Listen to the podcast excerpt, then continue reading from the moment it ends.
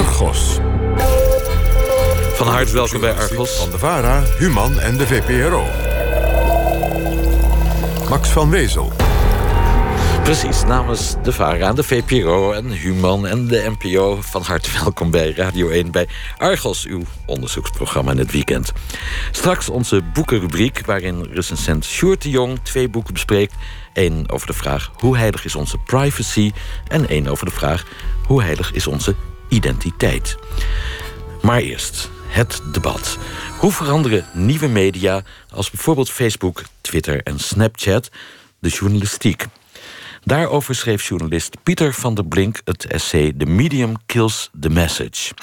Het essay werd deze week gepresenteerd in Groningen. Hij zit nu bij ons om de tafel. Dag Pieter, welkom. Hoi. Hoe ging de presentatie van je essay?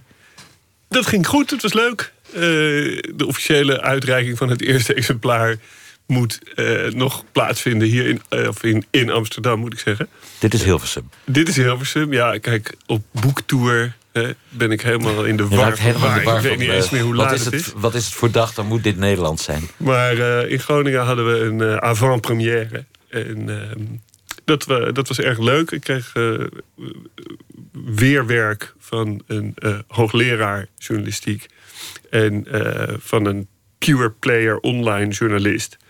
Die uh, ja, mij allemaal interessante nieuwe argumenten gaven. We gaan straks op de inhoud van je essay in. Maar ik ga eerst de andere gasten uh, aan u voorstellen. Dat zijn Mirjam Prenger. Ze is coördinator van de Master Journalistiek en Media aan de Universiteit van Amsterdam. En vroeger zelf ook journalist geweest, hè Mirjam? Zeker, bij de Volkskrant. Wat deed je daar? Uh, onder andere het nieuws coördineren. Dus uh, bepalen wat er dan uh, samen met anderen natuurlijk. Want het is een constant overleg. Maar um, uh, hoe de krant eruit zag. En waarom ben je naar de wetenschap overgestapt? omdat ik nou naar de wetenschap overstap. Ik, we, we, we leiden journalisten in spe op. Dus eigenlijk ben ik meer van hetzelfde gaan doen, maar nu in een iets andere rol. En daarnaast ben ik natuurlijk ook onderzoeker en wetenschapper. En ik vind het ook wel leuk en buitengewoon interessant... omdat we met een iets andere blik naar het beroep journalisten kijken en het hele medialandschap en de veranderingen daarin. We komen erop terug. De derde gast is Klaske Tamelings, is onderzoeker crossmediale kwaliteitsjournalistiek aan de Hogeschool Utrecht. Maar zelf ook begonnen in de journalistiek, hè, Klaske? Ja, klopt. Ik ben ook begonnen als uh, journalist. Wat heb je allemaal gedaan? Ik heb gewerkt voor Radio 1, ook als uh, redacteur. Ja, ja, En als uh, redacteur-verslaggever voor AT5 Nieuws. Ja. En uh, uiteindelijk, uh, nou ja, net als mijn, uh, mijn buurvrouw, de wetenschap ingegaan. Maar vooral met als doel om het te kunnen verdiepen in de toekomst van mijn eigen vak. omdat ik, nou ja, toen ik daar in 2010 aan begon, al door had, er staat veel te gebeuren in deze digitale tijden. En ik zag het als een heel mooi moment om te kijken van, nou ja, wat, waar gaat het naartoe? En hoe kijken journalisten ook vooral naar de veranderingen waar ze mee te maken hebben? Je adviseert ook mediaorganisaties over digitalisering, over innovatie. Wie, wie adviseer je allemaal? Ik heb uh, het Financieel Dagblad uh, een jaar lang geadviseerd. Uh, zij besloten om nog weer een stap verder te gaan in een digitale strategie. Organisatie ja, en werkwijze. wordt eerst op het net gezet, hè, tegenwoordig bij het Financieel Dagblad... en later in de krant. Ja, het idee is daar dat ze de hele dag... zijn ze eigenlijk bezig met het maken van digitale verhalen. En aan het einde van de dag bepalen ze dan... Nou ja, wat er de volgende dag nog in de krant komt. En ook aan tafel onze boekenrecensent en de ombudsman van NRC Handelsblad, Sjoerd de Jong. U kunt uh, alle vier... later ook in de journalistiek beginnen. ja. Ben jij ook in de journalistiek begonnen, Sjoerd? ja, en geëindigd als ombudsman. Dus later begin ik... Nooit een andere stap gezet? Geen wetenschappelijke nee, uh, ambities? Nee. U kunt ze allemaal zien op uh, de website van nporadio1.nl. Pieter, Pieter van der Blink... Uh, je schreef het boekje, uh, het is onderdeel van een filosofische pamfletreeks die Nieuw Licht heet en gaat over de vertwittering van het openbaar debat. Uh, zeg maar meteen, hoe veranderen die nieuwe media de journalistiek? Nou, ik denk dat we in de journalistiek natuurlijk door de tijden heen heel veel veranderingen hebben gezien eh, in de journalistiek. Opkomst van televisie is daar een voorbeeld van. Ik denk dat uh, digitalisering een verandering is van de journalistiek, van de hele samenleving. Uh, dat is wel een eerste heel belangrijk punt. Dat het uh, een verandering betreft die ieder denkbaar vlak van ons leven, ons denken, ons werken raakt. En daarbinnen dus ook de journalistiek. Dat is dus heel iets anders dan de opkomst van televisie... die, die, binnen, die binnen die journalistiek zich plaatst. Daar stond een camera bij, maar het leek wel op wat kranten deden. Ja, en dat, dat raakte niet aan onze manier van werken, eh, liefhebben... Uh, en, en andere facetten van het leven. Hè? Dat was echt een, een, een, een in het vak van de verspreiding van nieuws en uh, entertainment een ontwikkeling. Maar ik, ik zie je verbaasd kijken. Maar... Hoe veranderen die nieuwe media jouw manier van liefhebben dan? Ja. Oh ja, voor mij persoonlijk, daar kunnen we het een andere keer over hebben... maar ik refereerde aan het feit dat er heel veel mensen hun relatie vinden... via Tinder of uh, dergelijke. Hè?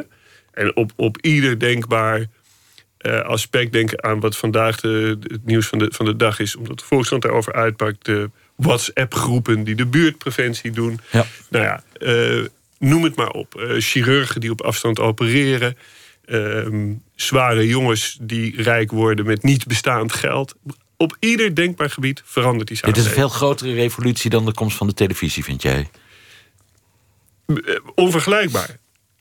Uh, los van de vraag of in beide gevallen het begrip revolutie nou uh, relevant is, maar de verandering is onvergelijkbaar. Een van je stellingen in het pamflet is dat door die opkomst van nieuwe media de grens tussen journalist en niet-journalist vervaagt. Vroeger wist je wat een journalist was. Had een foute regenjas aan en meestal inkt, inktvlekken in zijn overhemd... en een tas met veel te veel kranten bij zich. je beschrijft puur zoals ik jou op de redactie van uh, Vrij Nederland vroeger zou rondlopen. Maar. Nou ja, het was herkenbaar in elk geval. Uh, wat is die vervagende grens? Nou, op verzoek van de uh, mensen achter die serie Nieuw Licht... heb ik um, als contrapunt in deze gedachtegang de tekst van Pierre Bourdieu uit 1996 gebruikt. En Bourdieu was een hele beroemde Franse socioloog. En het kernbegrip in zijn theorie is veld. En hij verdeelde onze hele uh, samenleving onder in velden. Een economisch veld, een politiek veld, een wetenschappelijk veld. En ook een journalistiek veld. Uh, Zo'n veld was een, een krachtenveld waarin overheersers en onderdrukten constant um, met elkaar de strijd aangaan en uh, steeds tot nieuwe tijdelijke uh, machtsverhoudingen komen. Dat veld vond ik heel interessant omdat ik gaandeweg dacht: ja, maar dat bestaat gewoon niet meer. Het is niet meer duidelijk een afgebakend onderdeel van die samenleving. En aansluitend op, op wat we net zeiden, dat die, die omwenteling zo veel meer omvat dan alleen de journalistiek. Ik denk dat dat daar ook mee te maken heeft. Burgers, politici, uh, politici in spe, uh, maar wie dan ook, hoeft niet meer langs de poortwachters van de media. Je kunt jezelf tot het publiek richten. Je, je, kunt jezelf tot het publiek richten. En je kan ook meteen weten wat het publiek uh, daarvan denkt... en of ze je boodschap oppakken of niet. Ik wil even een concreet voorbeeld laten horen. We gaan even luisteren naar een fragment uit De Wereld Draait Door... van september jongstleden. We horen Matthijs van Nieuwkerk uiteraard... maar ook Kees de Koning, oprichter van platenlabel Top Notch... en vlogger Ismail Ilgun. Nou, het is naar aanleiding van de relletjes in Zaanstad... in de wijk Poedenburg... werd landelijk nieuws door de vlogs van uh, Ilgun. Er waren grote problemen daar in die wijk, melden de media. Premier Rutte noemde de jongeren daar zelfs tuig van de richel. En het was ook het, de uitvinding zeg maar, van het begrip treitervlogger. Maar wij vinden het wel schandalig als iemand van een fiets wordt getrokken. Nou, hij filmt dat toch? Ja, maar kijk, die, die ja, man nou, bijvoorbeeld die van... Dat zijn nog meer programma's die dat doen? Ja, maar hij is toch een van de jongens? Hoezo is hij een van de jongens? Ik dat moet je even uitleggen. Want dan, Wacht even, hij is niet een van de jongens die die fiets... Hij is toch niet die jongen die die klap geeft, of wel? Hij is toch iets aan het filmen? Dat weet ik, maar we hebben de indruk dat dat één grote groep is. Ja, maar dat is misschien een deel van hoe de perceptie is. Dus jij bent, dus, jij bent de journalist in Zaandam? Zoiets. Ik ben gewoon een jongen met een camera. That's it. Zeg maar. Ik ben in de groep. Ik zeg tegen niemand wat ze moeten doen. En ik forceer ook niks. Ik trek gewoon die camera en ik film gewoon. Het is gewoon puur realiteit. Gewoon puur nog steeds. Maar bij ons bestaat het idee. Dit is één grote groep. En ze filmen elkaar. Ze hebben het leuk. Ze, ze hebben een tv-programma, een vlog, hè, zou ik maar zeggen. Ze hebben succes. Ze voelen zich het mannetje. Ja, vlogger Ilgun dus uit, uh, uit uh, Zaanstad. Ja, eigenlijk moet je dit zien, hè? Want uh, die, op het moment dat hij dus het magistrale antwoord geeft... zo is het, op de vraag of hij journalist is... en vervolgens van alles zegt waaruit blijkt dat het misschien eigenlijk helemaal niet zo is...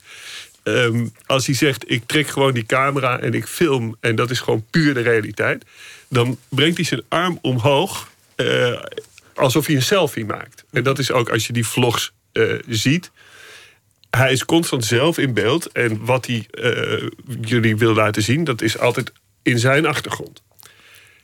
Ik noem dat de reportage als zelfexpressie. En ik voorspel jullie dat dat een eh, genre is met nog een hele grote toekomst voor de boeg. Maar het mooie van dat fragment is dat je de, in die vraag van Matthijs van Nieuwkerk de verwarring ziet tussen iemand die absoluut journalist is, die een eh, hoofdredacteur van een krant is geweest, die een televisiestation heeft geleid, die Van Nieuwkerk zelf. ja. En ehm, deze eh Ismaël Ilgun, die het ook niet precies weet.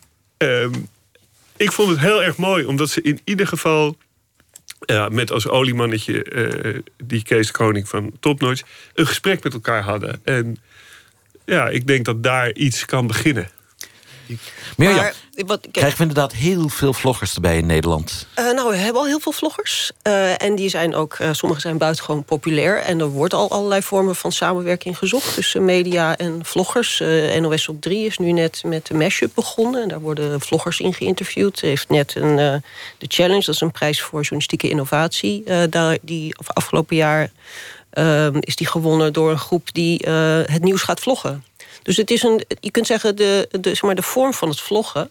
ehm, en de wat meer subjectieve benadering, dat wordt al, eh, al overgenomen. Maar dat wil niet zeggen, en dat vind ik het lastig van de stelling van Pieter, van het bestaan van het journalistieke veld is in het digitale tijdperk geheel ten einde gekomen. Nee, het is, er, zijn meer, het is pluriformer geworden. Dat is natuurlijk ook de belofte van internet geweest eh, be- begin deze eeuw. Van dankzij internet zijn we niet meer afhankelijk van een aantal media die, die zeg maar hun, hun eh, beeld op de wereld aan ons eh, niet zozeer opdringen, maar geven. Er komen meer stemmen bij. Nou, er zijn meer stemmen bijgekomen. Die stemmen trekken voor een deel mensen weg bij de bestaande media. Eh, die moeten daar iets mee doen. Die, die, die vinden dat Maar- niet leuk. Nou, die, vinden, die, die, die zitten wel ehm, soms nog wel wat verbaasd te kijken naar wat er veranderd is. Terwijl je dit eigenlijk allemaal had kunnen voorzien. Klaske, vind jij vloggers journalisten? Eh, nee, vloggers zijn niet per definitie journalisten. Ook niet als uit Zaanstad komen? Ook niet als ze uit Zaanstad Ook komen. niet uit de Poelenberg? nee, ik vind het juist heel mooi dat deze vlogger ook zegt... ja, ik ben een jongen met een camera. En eh, alle jongeren vandaag de dag hebben een camera. De hele nieuwe generatie is gewend om zichzelf te filmen... en om zichzelf in beeld te brengen. En het mooie is dat Matthijs van Nieuwkerk nou, bijna ook... Nou ja, vanuit een soort angstvraag van... ben jij dan een journalist? Neem jij mijn rol over? En ik denk dat, nou, dat ben ik met Pieter eens... dat je juist ziet van... eh, dit is iemand die legt vast wat er gebeurt... eh, maar die ontbeert het juist aan die journalistieke eh, verantwoordelijkheid... Om, om feiten te checken, om research te plegen... hoor en wederhoor toe te passen. Dus wat mij betreft is het juist een bevestiging... dat de journalistiek meer nodig is dan ooit. Want dat is wel essentieel aan echte journalistiek. Hè? Dingen als hoor en wederhoor, het uitzoeken, de waarheid achterhalen. Absoluut. En dat blijven, dat blijven waarden die ook in, het digitale medialandschap overeind blijven. Nou, daar wil ik graag op aansluiten. Want eh, het misverstand wat ik ten koste van alles wil vermijden... is dat ik bedoel dat de journalistiek eh, moet ophouden te bestaan. Integendeel, ik las een, op de Nieuwe Reporter... Een, eh, Dat is een website over journalistiek. Ja, eh, de inaugurele reden van een nieuwe hoogleraar in Groningen. Bart Brouwers. Bart Brouwers. En die zegt, de journalist van vandaag moet denken als een start-up. Dat denk ik helemaal niet. De hele, iedereen denkt wel als een start-up. Wij moeten denken vanuit de generatie, de, de, de traditie die al generaties lang bestaat, van goede journalistiek. En we moeten denken aan onze beroepscode van hoor en wederhoor toepassen, onze bronnen beschermen, wegen wat we zeggen. Dat werk. En dat moeten we aan die vloggers met die vloggers delen en aan hun vragen of zij met ons willen delen.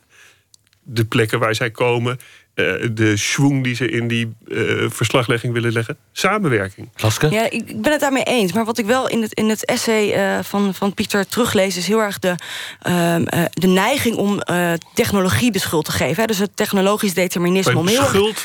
om, om te doen alsof, alsof de media eigenlijk eh, eh, speelbal, zijn, speelbal zijn van de technologie. Dus we moeten wel mee in het brengen van oppervlakkige verhalen. Hè, omdat die veel kliks opleveren. Omdat we die- die op Facebook willen delen. Terwijl ik vind dat de journalist en daar vinden we elkaar volgens mij wel... zelf veel meer die verantwoordelijkheid moet nemen. En het is heel erg de neiging om, om oplossingen te zoeken... in een nieuw verdienmodel. We moeten onze organisatie op een andere manier inrichten. Nee, het is een, een bredere culturele verandering... waarin je de geloofwaardigheid van een journalist... opnieuw moet worden uitgevonden. Ja, zeer mee eens. Ik sloeg even aan op schuld, omdat schuld impliceert... dat er dus een, een ramp is waar de schuld van moet worden uh, vastgesteld. Maar ik zie geen ramp. Ik zie gewoon een, een chaos. Nee, maar uitge uitgevers ja, ik wou net bij Sjoerd gaan. Ja, want bij NRC Handelsblad, waar Sjoerd ombudsman is... daar is het al jaren gewoonte om een soort top 30 elke dag te maken... van welke artikelen op internet 25, top 25. onder die 25 zit ik. Van welke... In, ja, jij, jij staat altijd bij de top 25. Nee, de onder. onder, oh, de onder. Jij bent 26. Maar, maar goed, dat is een vorm van invloed van die technologie... Ja. op de inhoud. Nou, dat je de hele ja. tijd bijhoudt. Hoeveel kliks zijn er? Uh, hoe scoort het? Dat citeer ik ook in mijn boekje, omdat Sjoerd daar heel openhartig over geschreven. Heeft geschreven. Uh, zonder de cijfers erbij, hè?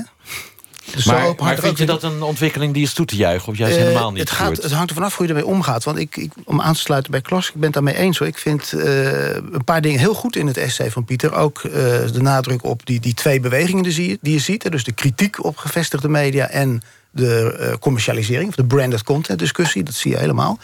Maar ik ben het niet eens uh, met dat vervagende onderscheid tussen journalist en niet-journalist. Althans, die moet je, dat moet je anders trekken, denk ik. Want je, je noemde net uh, Matthijs van Nieuwkerk en De Wereld Draait Door als journalistiek versus de vlogger als. Maar is dat journalistiek? Ja, ik, Kijk, De Wereld Draait Door is entertainment. dus de, ik noemde de, juist Matthijs een journalist. Ja, maar dat kun je ook afvragen of dat zo is. Ja, dat dus is zeker. De, ja, dus de, het onderscheid zit denk ik veel eerder. En aan dat voorbeeld kun je ook zien dat die gevestigde media en de beeldcultuur nog steeds heel machtig zijn. Want waarom is die vlogger zo beroemd geworden?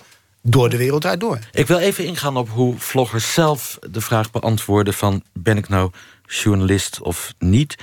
Um, we hebben deze week gepraat met weer een andere beroemde vlogger, Nessim, van het YouTube-kanaal Supergaande. 200.000 volgers hebben ze inmiddels. En Joline Kramer sprak met hem.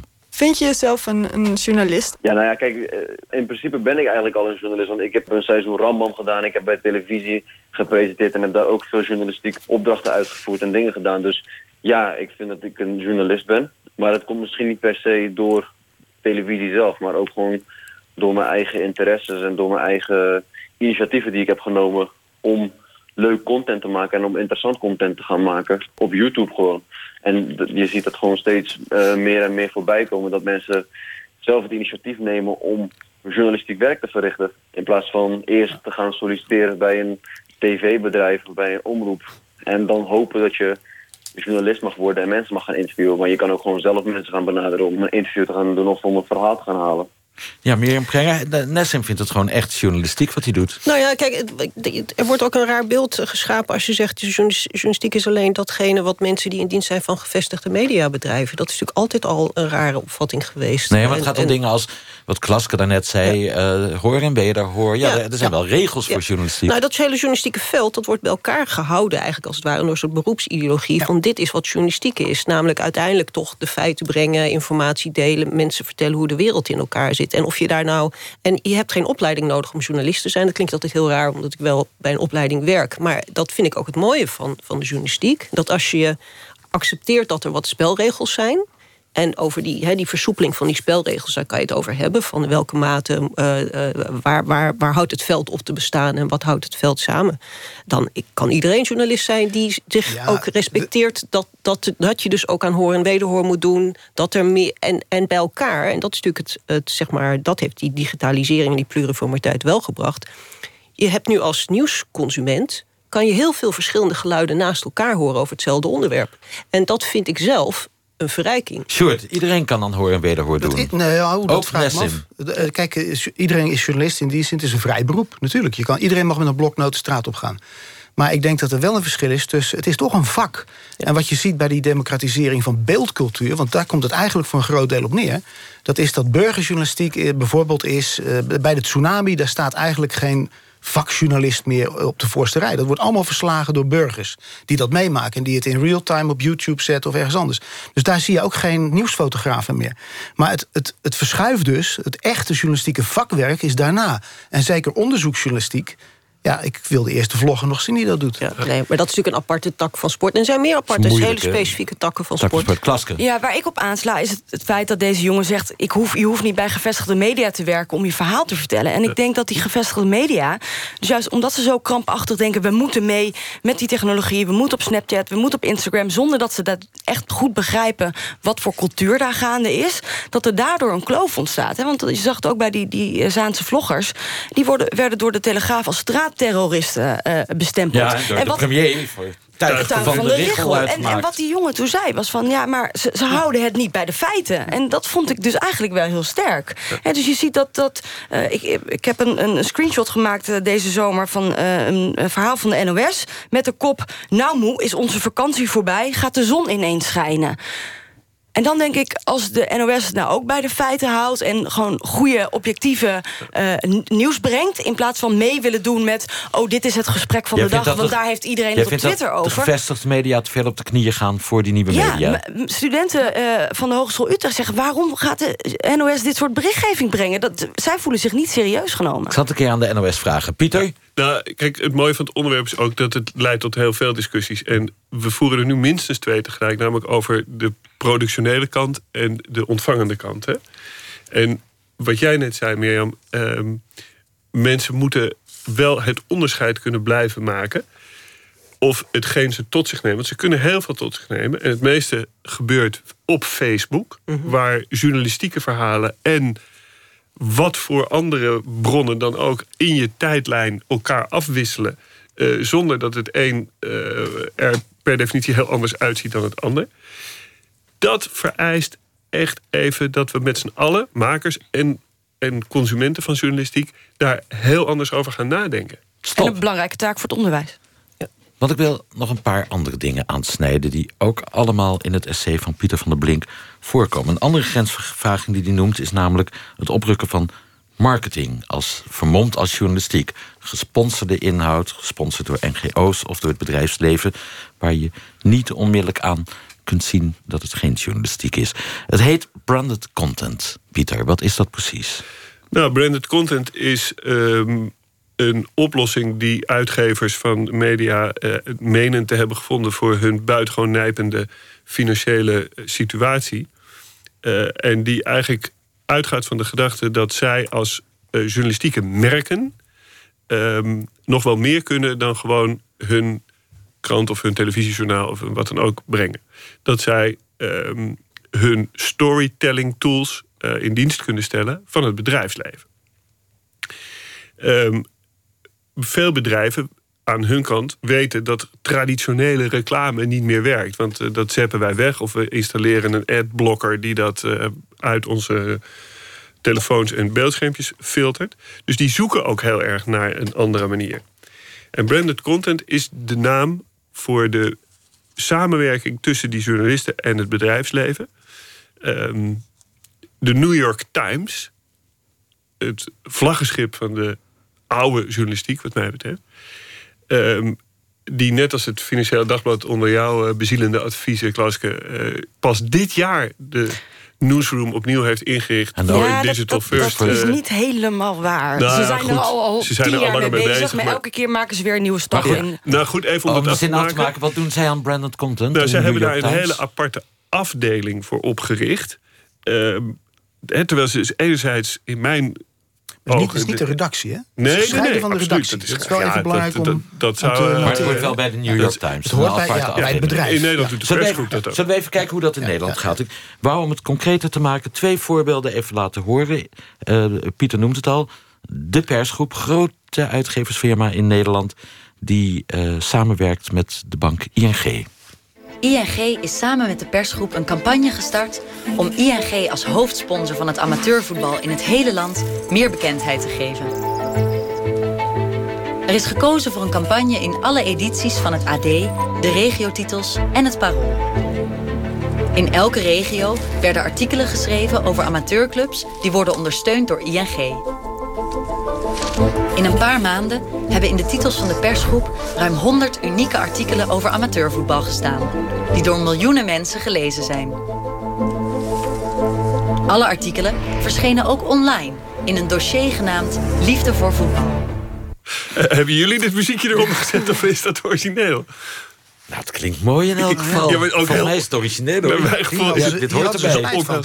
Nou, dit is een enorme blunder geweest Ja, voor de persgroep. Dit is toch huiveringwekkend? Waarom is dit een enorme blunder van de persgroep? Klaske. Omdat zij hebben getornd aan de eh, journalistieke onafhankelijkheid. En dat is eh, het belangrijkste waarde van, een van een journalistiek bedrijf. En daarmee neem je je lezer niet serieus op het moment dat jij niet duidelijk maakt wat onafhankelijke journalistiek is en wat reclame.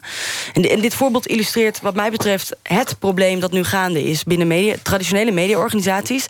Namelijk de impasse tussen de newsroom, de redactie en de boardroom, de uitgever. De, de, de redactie reageert vrij conservatief en defensief op alle nieuwe veranderingen, waardoor innovatie lastig van de grond komt. En aan de andere kant voelt die uitgever, nou, als het zo doorgaat met die dalende op, oplagen, dan kunnen we straks wel de tent sluiten. Dus die heel erg aan de, aan de leiband eigenlijk van die adverteerder geneigd om dan maar mee te gaan in nieuwe vormen, waarin hè, branded content er een, een goed voorbeeld van is. Ja, en als je die grens dan overschrijdt, dan heb je een groot probleem. Mirjam, jij bent expert ongeveer bij de Universiteit van Amsterdam... in eh, ja, grensvervaging en schu- schuivende grenzen in dit vak. En ik ben ook nog eens historicus, dus dan ga ik altijd zeggen dat dit Het in vroeger heel wezen niet anders was. heel nieuw is. Oké, Hoe, hoeveel komt dit voor in Nederland? Dit soort... eh, Branded content. ja. Eh, nou, het is, het is een heel erg in ontwikkeling. Dus het is, eh, wat dat betreft is het heel moeilijk om het, om het echt te kwantificeren. Je ziet dat iedereen een beetje het aan het uitproberen is. Dat geldt trouwens ook voor de New York Times, The Guardian en Financial Times. Wel, Wereldwijd is iedereen aan het kijken wat kunnen we doen. Wat voor vormen zijn er mogelijk. En dat is ook wel belangrijk om een onderscheid te maken tussen een artikel schrijven over de, de situatie van vrouwen in gevangenissen in Amerika ter begeleiding van het nieuwe seizoen van Orange is the New Black. Maar waarbij het artikel helemaal eh, los van eh, Netflix is.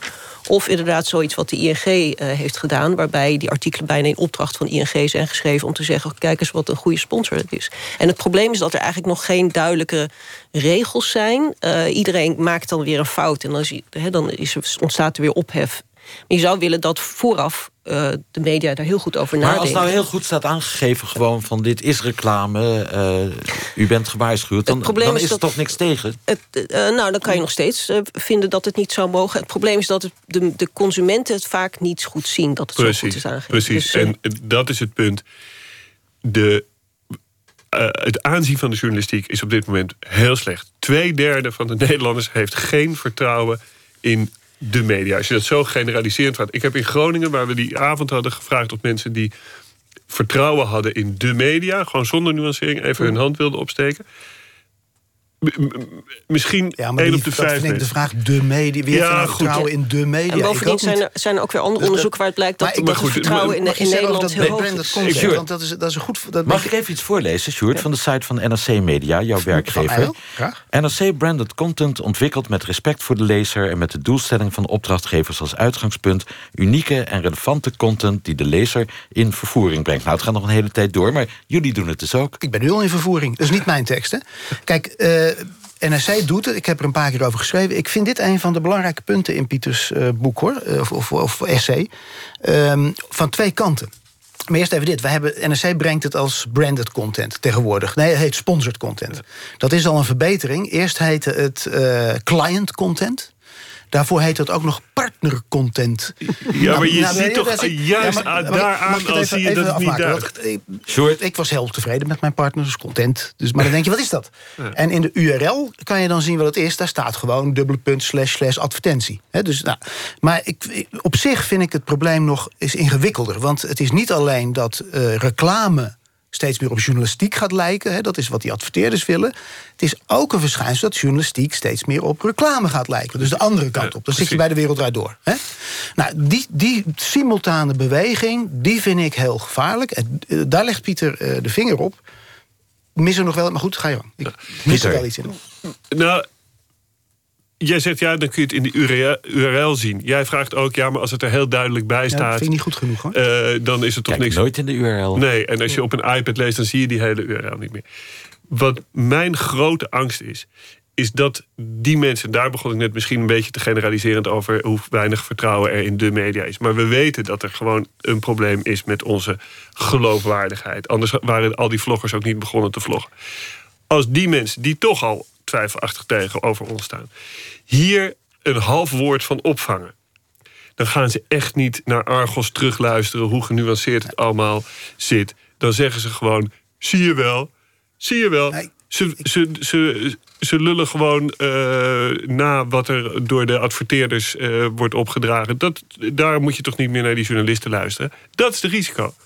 U luistert naar NPO Radio 1, naar het nog steeds heel vertrouwenwekkende programma Met een debat over hoe nieuwe media de journalistiek aan het veranderen zijn. U luistert naar Pieter van der Blink, die er een boek over schreef... Mirjam Prenger van de Universiteit van Amsterdam... Klaske Dameling van de Hogeschool Utrecht... en Sjoerd de Jong, de ombudsman van NRC Handelsblad. En Pieters boek gaat over nog iets, namelijk mediaweigering. Het sluit een beetje aan op waar we het nu over hebben. Namelijk dat eh, steeds meer burgers denken van... ik vertrouw die media helemaal niet meer. Uh, ook steeds meer politici denken van... je kunt die media best passeren... en je rechtstreeks tot de burger richten via digitale media. En uh, ja, het grote voorbeeld natuurlijk is het spotje van de nieuwe politieke partij Denk. U hoort Sylvana Simons. En die vierde macht, dat is de media. Zij handelen als poortwachters voor de gevestigde orde en bepalen daardoor voor een groot deel wat jij en ik als waarheid voorgeschoteld krijgen. Dit heeft verstrekkende gevolgen. En ook hierbij wordt gebruik gemaakt van een drietrapstactiek. De eerste stap is dat de journalist zich als een regisseur gedraagt en gaat graven in het verleden, om daarmee de verdenking te laden. De tweede stap is dat de journalist zich als een openbaar ministerie gedraagt en als het ware een strafeis gaat opstellen. De derde en laatste stap is dat zich als een rechter het vonnis vellen over iemand en daarmee iemand monddood maken. Ja, dat, is dus iemand die groot gemaakt is door de media, hè, Sylvana Simons. Nou, laten we het daar nog niet over hebben, want er zijn wel meer mensen die denken. van, ja, Jawel, maar er zijn wel meer mensen die denken van die gevestigde media. dit gaat vooral over de parlementaire pers dan. Staat wel heel dicht bij het torentje en wel heel dicht bij de macht. En we kunnen beter nieuwe kanalen aan, uh, aanboren. Sjoerd? Nou, ik, ik, ik weet het niet. Ik, ik vind uh, het vertrouwen in de media is natuurlijk laag. Maar kijk nou eens bijvoorbeeld naar uh, de op, opkomst van Trump. Wanneer is die groot geworden? Toen de gevestigde media zijn boodschap begonnen over te nemen. Kijk naar uh, bijvoorbeeld uh, Wikileaks, die de gevestigde media nodig hebben om uh, hun informatie te verspreiden. Dus of het vertrouwen in de, in de in concrete media nu echt zo laag is, mensen hebben het nog steeds heel erg uh, nodig. Ik vind een veel groter gevaar uh, dat media zichzelf niet meer serieus nemen. En dus niet zozeer reclame die op journalistiek gaat lijken... maar journalistiek die op reclame gaat lijken. Klaske, hoe groot is dit gevaar? Dat uh, steeds meer mensen denken van... nou, die gevestigde media, het zal me wat. Nou, volgens mij, uh, Pieter omschrijft als mediaweigeraars... en geeft daarbij zelf ook aan dat het van alle tijden is. Dus dat moeten we ook niet doen alsof het nu een totaal nieuw fenomeen is. maar wat ik wel denk, en, en, dat ligt in het verlengde waar we het net over hadden... er ontstaat een kloof. Mensen voelen zich niet meer vertegenwoordigd door de media, door de gevestigde media. En dat heeft ook te maken met diversiteit op redacties. Ja. de redacties zijn nog steeds... nou ja, er zijn inmiddels wel heel veel vrouwen toegetreden. Dat was 30 jaar ook wel anders. Maar nog steeds is het een hele blanke redactie. Ja. En ik denk dat Denk daar ook. Ze voelen zich niet vertegenwoordigd. Ze, ze kunnen zich niet vinden in mensen die continu worden opgevoerd als woordvoerders. Uh, ja, ik denk dat daar ook, en dat is ook weer de verantwoordelijkheid van de media om daar een. Uh... Mirjam, je bent historicus, zei je al. Ja. Is dit een nieuw fenomeen wat Pieter in zijn boek uh, signaleert, die mediaweigering? Uh, nou, kijk, de, de, het beeld bestaat allemaal dat het vroeger beter was. En dat is natuurlijk helemaal niet zo. Het was wel anders. En wat je, wat je nu ziet, is juist omdat uh, uh, er allerlei andere kanalen bij zijn gekomen... dat mensen realiseren dat er ook andere stemmen mogelijk zijn. Dat er andere versies van de werkelijkheid die dichterbij komen... Van, met wat, hun eigen beleving. En dat heeft het wel wat acuter gemaakt. Maar alles hiervan, en ook dit voorbeeld...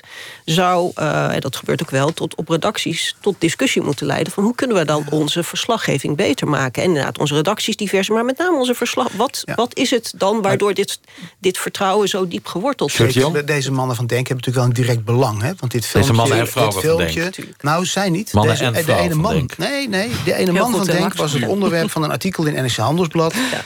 Waarbij vraagtekens werden gesteld bij bepaalde onroerend goed transacties die hij heeft gedaan. Hè? Nou, dat, dat is natuurlijk niet prettig om daar dan meteen een, uh, een soort Filippica tegen de onderzoeksjournalistiek aan op te hangen, dat gaat mij veel te ver. Ja. Maar hij maakte handig gebruik, en dat is natuurlijk waar ze maken wel gebruik van het sentiment dat er onder onderdelen ja, van, van de Nederlandse ja. bevolking leeft. Overigens, dat vertrouwen in de media, ik wil moet het toch even nuanceren, want je, je hebt verschillende soorten onderzoek. Maar het meest recente onderzoek dat vergeleek 25 westerse landen. En als staat Nederland op de tweede plek na Finland wat betreft vertrouwen in de media. Dus zo somber is het. een stuk beter was dan een uh, Griekenland, en Turkije, ja, en, en Amerika, de Baltische daar Staten. Ja, ja. Rusland. Dus het is, het is maar het hele beeld van... Uh, vroeger was er heel veel vertrouwen in de media... en dat is helemaal afgekalfd. Dat is ook niet waar. En als er, als er een grote gebeurtenis is... dan gaan we allemaal uh, gaan we naar de NOS en... Uh, en ja, maar Sjoerd zei net ook... Ja, mensen hebben de journalistiek nog steeds nodig. Ja. Dat wil niet zeggen dat je er vertrouwen in hebt. Natuurlijk, de, de, de media hebben een, een hele goede, brede plaats in, in de samenleving. En uh, als, het, als het alarm afgaat, dan kijken we inderdaad meteen op uh, nos.nl of op dus andere mensen zullen op Twitter kijken. Maar laten we er even vanuit gaan dat een hoop mensen nog naar de radio of de tv of, of de websites van bekende radio- en tv-kanalen kijken. Nodig zijn is iets anders dan vertrouwen hebben in. En bovendien, het, ik zeg in het boekje, media hebben altijd verdenkingen op zich geladen. Hebben bovendien ook een hele hoop uh, blunders en uh, misstappen begaan die een deel van, die, uh, van dat wantrouwen rechtvaardigen. Maar wij hebben er nu mee te maken dat het nu in deze digitale tijd gebeurt. We gaan naar de oplossing, want aan het eind van zijn essay, The Medium Kills the Message, pleit Pieter, hij zei het daar net al even tussen de regels door, voor samenwerking tussen de gevestigde media en nieuwe media. Bijvoorbeeld tussen journalisten en vloggers. Nou, twee vragen natuurlijk. Willen de gevestigde media dat? En uh, willen de vloggers dat? Nou, dat vroeg Joline Kramer aan vlogger Nessim. Kijk, het probleem is omdat vloggen nu populair is en omdat YouTube nu populair is, dat alle omroepen en iedereen wil opeens met vloggers gaan samenwerken. Maar dat doen ze enkel en alleen omdat het populair is en omdat dat kijkcijfers oplevert. Want wanneer een vlogger heel veel bereik zegt, hé, hey, ik ben vanavond op Nederland 3, ja, dan gaat iedereen in Nederland 3 om te gaan kijken naar die vlogger, snap je? Dus een samenwerking met YouTube, ja, is leuk. En ja, de YouTubers zullen er misschien even een extra zakcentje gaan uh, verdienen. Maar ik denk niet dat het echt de oplossing is. En ik denk ook dat het misschien een klein beetje te laat is zelfs voor de oplossing. Omdat internet al zodanig heeft overgenomen dat ja, tv, los van bijvoorbeeld de commerciële uh, omroepen, is tv denk ik niet echt meer super relevant. Want de jeugd kijkt er gewoon niet meer naar. Pieter van den Blink, ja, het is jammer voor jouw conclusie en uh, voor je essay... maar NSM heeft helemaal geen zin om samen mee. te werken met die traditionele media. helemaal op. Nee, uh, nou, Ze zijn denk... veel te laat. Ik bedoel, had het twintig jaar geleden geschreven, dit.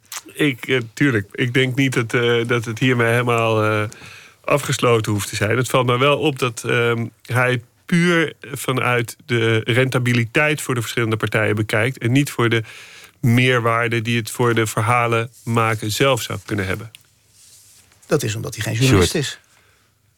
Ik bedoel, nou, het valt trouwens, viel trouwens wel op die ene vlogger die in opspraak kwam in Zaandam. Hè, die dan op een gegeven moment ook, ook Zaanstad, die op een gegeven moment een gemeenteraadslid bedreigt tussen aanleidingstekens op straat. In dat fragment zegt hij ook op een gegeven moment tegen haar: Dankzij mij zat jij bij Pauw. Dus er, ik bedoel, er is wel een zeker, uh, nog steeds een zeker ontzag, wil ik niet zeggen. Maar voor dat soort gevestigde uh, omroepen. Hij had trouwens nog nooit eerder van Pauw gehoord, dat dan weer wel. Dus uh, of, of die gevestigde media zich nou zo, uh, moeten, zo klein moeten maken... dat vraag ik me dan weer af. Klaske, hoe moeten de traditionele media reageren... op de opkomst van deze nieuwe collega's? Nou, ik, waar Pieter refereert aan, aan de samenwerking met burgers... ik denk dat dat zeker heel erg belangrijk is. En dat kan op verschillende manieren. En daar is de afgelopen tien jaar ook heel veel mee geëxperimenteerd. Uh, en dat heeft nog nou, tot weinig uh, succes geleid. En Merel Borger is daar deze week uh, op gepromoveerd. Is een heel mooi onderzoek die eigenlijk ook uh, concludeert... de journalisten houden zo hardnekkig vast aan hun eigen kaders... dat burgers dus teleurgesteld zijn. Hm. Die willen participeren, maar die voelen zich niet serieus genomen.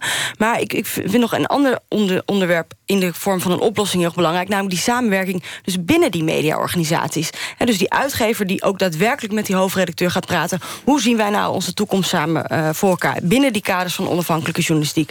Maar ook de samenwerking tussen developers en journalisten. Tussen uh, journalisten en marketeers.